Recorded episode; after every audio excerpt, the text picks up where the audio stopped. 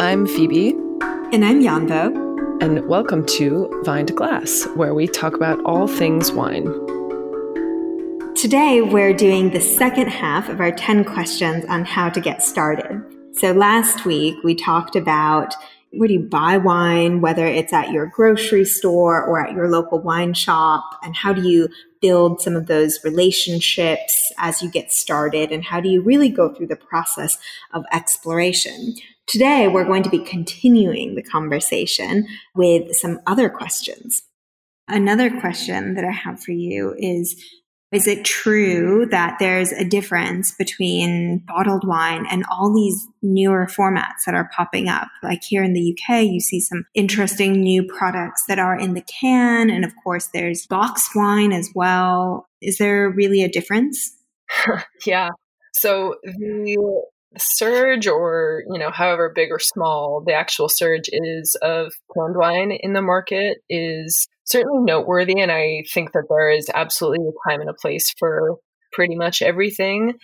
If canned wine fits the bill then great. If you're going on a hike or something or picnic and you want something portable then that can be a really worthwhile option in my experience, I think rosé and sparkling are best suited for cans as opposed to still reds and whites. I think just because the body and flavor of rosé and sparkling seem to be less affected by aluminum. You know, maybe that's because they spend significant time in stainless steel vessels during fermentation, or I'm not sure exactly. I don't I don't know how much analysis has been done of post canned wine, but it's definitely built to be consumed in the near term, whether it's canned or boxed. So, same thing with boxed. The presumption is that buyers will consume this in the near future. So, they're not something that will be age worthy. Therefore, the juice going into those vessels tends to be of a lower quality, right? Winemakers and owners are going to be much more concerned with the quality of the wine that goes into a glass bottle because they know it may not get drunk right away. People want to age it and they take pride on the fact that their wine can age because it reflects a certain level of quality in the winemaking and that's just not a concern in canned and boxed wine. So if you just need an accessible format of alcohol then great. You you know you won't be spending a lot of money on it and i think to a certain degree you get what you pay for. So if, if it's juicy and it's good for your situation then then great Personally, I think that life is too short and hangovers are too unpleasant to drink mediocre wine, but like we said, there's a time and place for almost everything. but going back to this boxed wine, canned wine, non traditional formats, I agree that there is definitely a stigma around those non traditional formats. But I have to say, you know, some of these, the new canned products like for rose or sparkling rose, or there are even sort of like spritzers that I've noticed. Some of them have fabulous branding. I mean, the labels are, are so beautiful. The product inside is not it, time and a place for everything, right? It's not going to be the same thing as drinking a beautiful 15 year old white burgundy that has so much character and body and it's they're sort of like apples and, and oranges but you know like we also had that party in college called tour de franzia um, which you know like that would not that party would not have really i mean like it's not a white burgundy is not suitable for that party right? Like franzia made that party a party. Very true very true.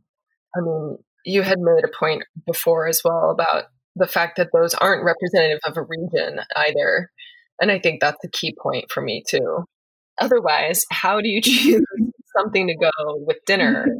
How, or, you know, conversely, when if you're out, how are you as a consumer approaching a wine list and picking out something from a wine list? Oh gosh, okay. I think this is a really hard question.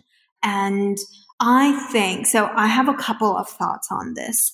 One is a recommendation that I think you gave me a while ago, which is if you're scanning through a wine list and maybe you're feeling a little adventurous, sometimes there are going to be things that pop out at you that are not typical. So, you know, most wine lists will have a Chardonnay and a Sauvignon Blanc, but if you see sort of a an interesting grape from an underrepresented region, that can often be great value for money. It can be something interesting. But I think the fail safe way to go about choosing something is to just ask especially if you're at a restaurant with a sommelier, don't be shy about asking questions. I think that oftentimes, and I include myself in this, you know, maybe you ask one or two questions and then it feels a bit awkward to ask more. But I think you just really shouldn't hesitate to pepper them with questions. I mean, normally somms like to talk about wine and they, they enjoy actually having a discussion about it. So you don't have to feel self-conscious or limited to, to just a few. You know, you can ask about the producer. You can ask, you know, Phoebe, I love the question that you brought up earlier earlier, which was like ask them something that they've enjoyed recently. You know, you should share what you're going to eat because that can also affect the the choice. Yeah, I completely agree. And I think that also reminds me of one thing that I constantly tell people is that your sense of knowing that you belong there and knowing that you deserve to ask those questions and you don't need to be shy or anything like that is a huge part of the culture of wine honestly. I think it can be one of these incredibly snobby haughty types of industries and what people really respond to is confidence. And i think one thing i like to remind people of is you don't owe anyone anything and you you deserve to be engaging in that conversation just as much as the next person and it doesn't matter if you don't know very much. You have you know you have to start somewhere and good on you for taking the plunge. You know aside from that like definitely speak to the somm and or the person working the store and i think that if you have to break it down chemically. That's one way that I would do it. So, in order to pick something that makes sense for what you're eating, that's one way that I always look at a wine. So, if I am, well, first of all, if I'm eating with a group or other person, please, for the love of God, ask them what they're planning to eat or what they like or don't like, because I've been at multiple meals where someone will order wine without even consulting the group, and I find it so arrogant and rude. So keeping the so don't be rude. What's that? Uh, don't be rude. Yes, just the basics, you know. Keeping with the attitude that wine is a collective, cultural, social experience. Let's do that properly. So once you've done this, then I really like to break down the base of the food and its sauce. So sometimes the base or the protein dominates the dish and sometimes the sauce dominates the dish. A helpful rule of thumb is that heavier food wants heavier wine. So, for example, as beautiful as a you know full-bodied Chardonnay is or can be, I'm not going to suggest that you order that if you are having steak. But full-bodied Chardonnay could pair wonderfully with risotto, whether it's a summer risotto or a winter risotto. And these kinds of pairings will highlight the food rather than overpowering or ruining it because it's not an appropriate match. So you could summarize that by saying heavier and more dense base foods want heavier, more dense wines, or rich white sauces want rich white wines. But if it is a rich food, it still needs to be paired with a wine with acid. So, like a Sauvignon Blanc or a French Chardonnay that isn't drowned in oak, because you need acid to break down the fat in the food. So, the acid acts as a palate cleanser essentially while you're eating your food and it cleans your tongue. The acid breaks down all the fat particles on your tongue, and that's what allows you to taste food as if it's the first time every bite because the acid has done that job for you and set, really cleansed your palate in a way. You know, I think the flavorful red sauces really pair well with flavorful and full bodied red wines. Like you said earlier, pasta and tomato sauce would go really well with Sangiovese based red wines like a Tuscan red blend or a Brunello or even you know if you go north into Piedmont a Barbaresco or south to Sicily and Nero d'Avola and then same thing lighter foods probably want lighter wines as well. Salad or whether it's vegetarian or has some things in it good quality Sauvignon Blanc Assyrtiko lighter Chardonnay or even a light Pinot could go well depending on what's in the salad or on a vegetable dish. I think the uh, the other part of that is like spicy or complexly seasoned food. That's kind of its own category. So in this situation, I think opposite flavors of the food is what you want in wine. So opposites are attracting here. Let's take Indian food for an example. I know this is a broad category, but speaking to the fact that for the most part, the spices used are rich, flavorful, strong, whether or not the food is actually heat wise spicy or mild. And either way, it's an intense experience for your palate. It's a delicious one, but it's intense. So, in order to give your palate a kind of break, Indian food is delicious with these brighter, fruitier, and even, you know, slightly sweet wines like a dry or medium dry Riesling, Gewürztraminer, Grüner Veltliner, I think those are beautiful with Indian food or same thing, like Thai food that is slightly spicy. I think those categories of food obviously have their own regional nuances that can become more complicated, but generally, I would say this rule of thumb works really well, keeping things like acid as a guide to help you distinguish how much acid you need based on how creamy or heavy the food is. Mm, those are such great recommendations, Phoebe. I feel like one other thing where once you've had the chance to try, let's say, a, a, wider range of wines. And if you have some bottles or producers that you really love, I think if you go to a restaurant with a great wine list, it's also such a good opportunity to try a different vintage or maybe a different wine that that producer creates, especially if it's a producer that's harder to, to find. So that can also be an interesting way to pick things out from a wine list definitely. And I think once you do narrow in on something that you like, but you realize that you want to learn more about it, like what have you done so far, Yanbo, that has worked for you when it comes to learning more about a grape or a region that you really want to dive into? Oh gosh. Okay. So this one is this is hard, I think, because with wine, so I'm a, I like to learn by reading. Like that's my favorite way to learn. That's how I learn best. It's just how I process and digest information. But you can't really do that with wine. You have to, you really have to taste in order to learn, or at least it's, it is much more fundamental, I think, than maybe in other domains. So, you know, the things that I found have worked really well for me is to go to some of these wine tastings that your local wine bar might host. I also like those because they're very low commitment, right? You can kind of show mm-hmm. up on a Saturday afternoon. It's not like you're signing up for a course. By the way, the courses can also be really, really great. I actually signed up for a WSET course with some friends this spring, which unfortunately was canceled, but that's a very structured way to learn about grapes, regions, wine in general. And many places that host those types of courses will also have structured, slightly more formal classes that you can take about a certain grape or a region. And, and that can be a great way to learn about them.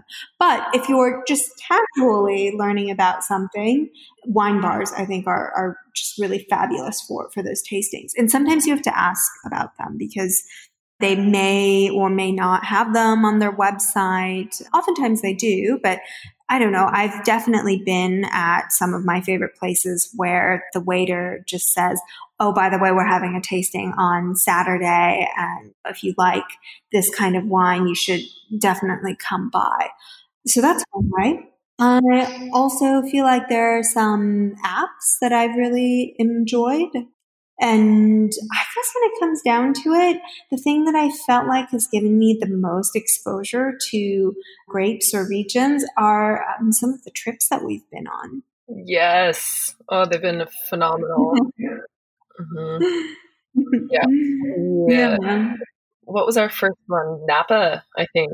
Yeah, you know, I guess that was uh, the first sort of time we went to wine country together. And then we did champagne and, and burgundy but i feel like i learned so much on those trips because one there was such a great volume and variety of things that we were tasting in one go i think that kind of accelerates the learning curve because if you're trying one or two things that's wonderful and it can be a really great experience.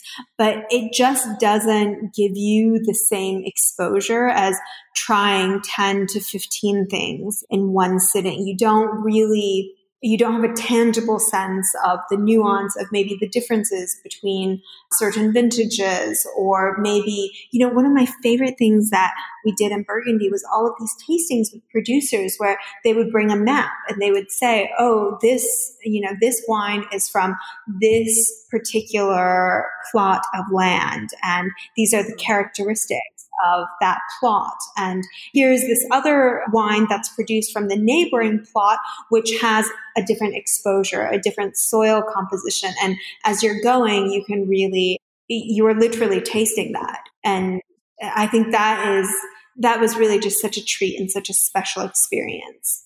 So true. And it is it is such a privilege to be able to go to some of these wine regions and taste with the most passionate people in the world who could go on for days talking about their wines. And to me, that's magnetic to me. I love that experience in the wine industry. And it's one of the things that makes me want to continue working in it. And I think if you can get to these regions, that's like you said, the ability to dive in and you don't you don't have to be there, right? I would say this applies to whatever you've decided you're interested in, whether it's Italian Sangiovese or French Chardonnay. And I think taking some time and devoting yourself to diving into that category for a little while is super important to really developing a deep understanding of it. So take some time to open several bottles from different producers, from different vintages, from different regions, and understand not only what the similarities are among that grape and how it's similar among different regions, but understand how it's different as well, because that's going to tell you just as much about its characteristics as the similarity as well. So eventually, you know, say you're diving into French Chardonnay, then choosing things like Argentine Chardonnay as a comparison is going to show you just as much about French Chardonnay as drinking multiple bottles of the same region. And then once mm-hmm. you start to feel a level of confidence and a level of understanding among that region or that varietal, then I would say you're ready to move on to the next one. So here's a question that sort of touches on something I mentioned earlier about myself. You know, I would love to hear your thoughts on reading material. I just, I would love to hear what you think about the reading material that exists out there and whether you have recommendations for what people can read to learn more. Mm-hmm. Yeah, I think the summary for this question from me is it's hard to read things without a live reference point. So, reading, reading, reading about a region or about a producer is not going to stick the same way if you aren't able to taste some of the wines. I think the the ideal scenario is to taste and read at the same time or or you know one not so long after the other. It just it sticks a completely different way in your brain, but assuming that we don't all have the opportunity to drink what we want when we want i think mixing up your mediums and or mixing up the type of media that you consume is really important. The obvious answer for a lot of people seems to be the magazines right? The really widely distributed ones like wine spectator and wine enthusiast. And those magazines are great. They have a lot of useful information. I think again a word of caution from me would be that they are strategic, right? They have partnerships or incentives that they need to honor. And so it's not always an unbiased representation of information.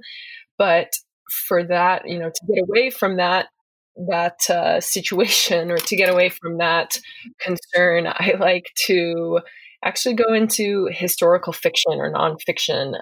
There's this book called Wine and War, and it's a really like a novel that talks about the history of wine and it's the role that it played in World War One, World War Two, and I think reading books like that will help give you such a better perspective for the whole scope of wine and why why it matters, why it has developed such a deep cultural importance in certain regions of the world. And for me, helps me develop an increased respect for those regions and the people who work in it for so long. I mean, I, I am fully aware of the sometimes ludicrous passion or devotion that people who work in wine have for what is really just a consumable alcoholic beverage at its core. But when you can understand the reference points historically, culturally, present day, it's there's such a bigger picture that helps us understand why why this matters and why this has been why this beverage has been a part of human life for thousands and thousands of years. You took such an interesting take on on that question and I would love to pick up that book. Uh, yeah, that's such an interesting perspective because you're absolutely right. The historical lens through which we can understand wine and the culture that surrounds wine can be super, super interesting. I actually remember reading some time ago in a Russian history book that Peter the Great went to bed every night with four bottles of champagne, um, which I thought sounded very impressive. cannot blame him. Cannot blame him. These are some personal goals. but really, like one person, I mean, that's just a lot of liquid to consume. Not even considering. Well, anyway, I, I, don't know how you did that, but it, it, it sounds delightful.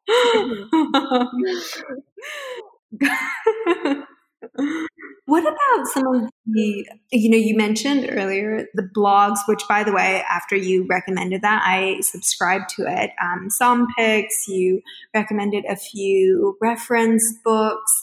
Do you have any other blogs that you love or writers or critics that you follow?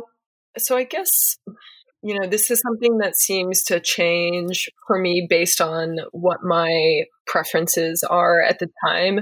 I do like Antonio Galloni's approach to reviewing, and I've actually taken to Instagram more as a real time, easily digestible way to get a pretty solid amount of information from producers or importers or retailers in a you know in a quick format.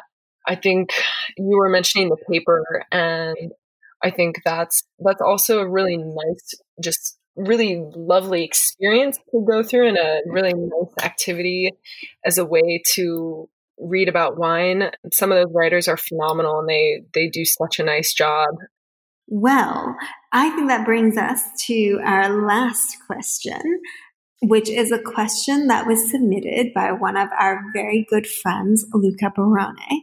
And the question. Yes. so the question is if you had to pick five bottles of wine that are representative of a selection of a category of wine, which could be a grape or a region, what would you choose? Hmm. So there are a lot of different ways that I would approach this question, and it is actually a really it's a hard one, but it's a really nice way to think about wine because I like we were saying earlier, one of the best ways to really learn about something is by understanding it in its own similar category as well as understanding its differences. So I would separate this into types of experiences that would provide an authentic, at the risk of using an overplayed word, reflection of a country's production stylistically and, of course, varietally. So my thought is to break down the answer into categories like core reds, which would mean some of the most widely distributed, easily accessible reds, highest selling, you know, quote unquote, most popular reds in the world. Then I would look at emerging reds, so categories that are less well known but are making fabulous wine. Then I would do the same thing for whites. So core whites, emerging whites, and then I would do sparkling and rosé. I think for me, the most exciting part of that answer would be uh, sparkling just because I love it. So that's, a, you know, we'll put all of these in our podcast notes if you want to actually see the full list of responses. My sparkling thoughts would be a French non vintage champagne, just to give you a sense of what a base level champagne tastes like. You know, that's a region that really prides itself on on its production and its history. And while non-vintage champagnes differ, you know, sometimes slightly, sometimes significantly from producer to producer, there is definitely a core taste profile in a French non-vintage champagne. But then after that, in order to understand some more of the nuances and what makes champagne great, I personally I love Blanc de Blanc. So I would pick a vintage Blanc de Blanc from Champagne, which is 100% Chardonnay. And then to develop a little bit of contrast, I would pick a California sparkling, preferably Schramsberg or Roederer. Those are my two favorite producers in the state. And they will I think that'll give you a completely different understanding for the types and the flavor profiles that come out of California versus France and Champagne. Spanish cava is something that there is so much cava produced.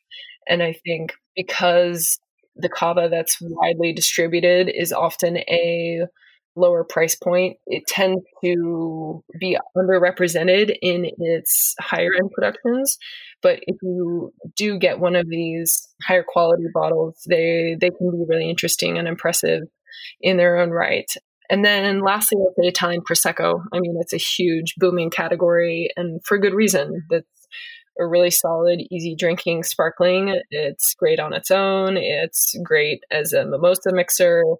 And to me, that covers a really, that's a fair representation of different styles from major producers across the world.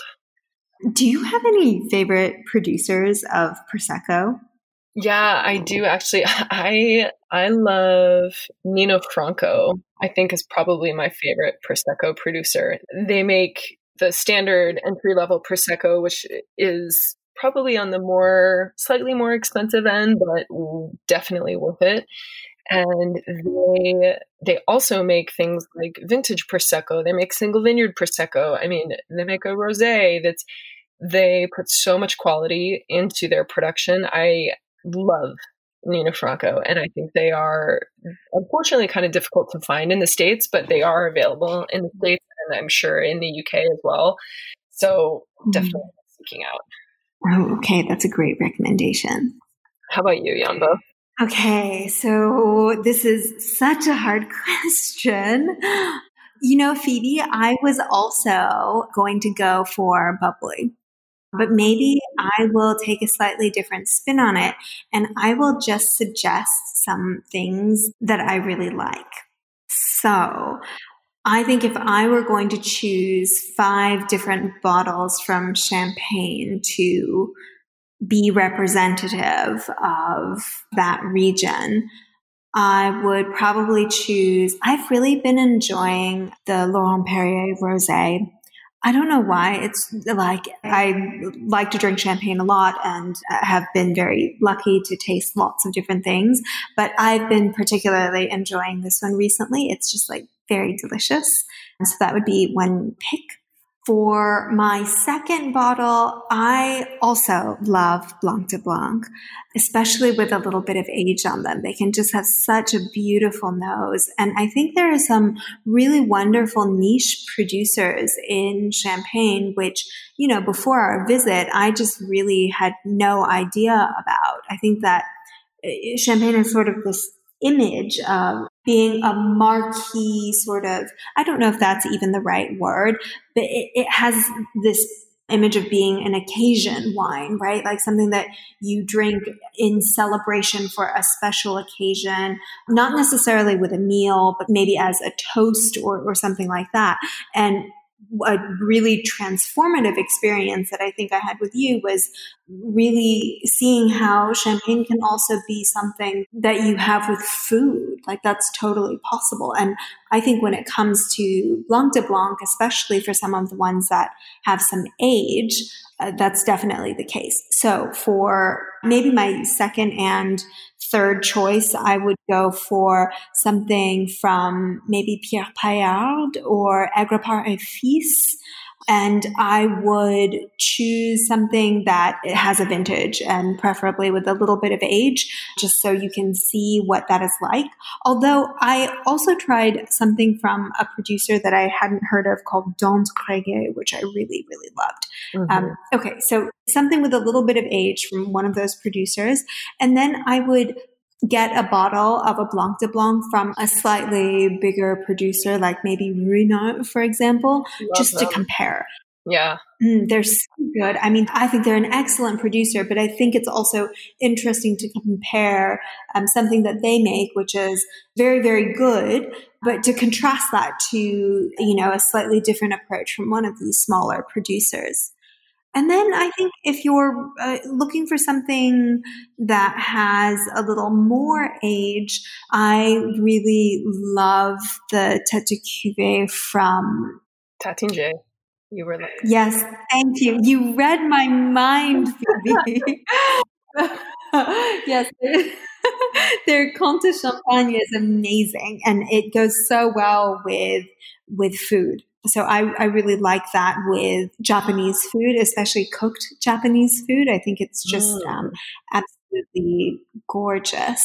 Mm. Um, and then maybe for my fifth choice, I'll throw in something that is not from Champagne, just to compare and contrast with the rosé that I mentioned earlier, the Laurent Perrier rosé.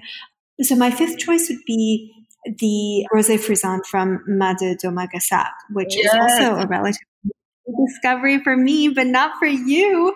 And it was so delicious. I loved it. I loved it.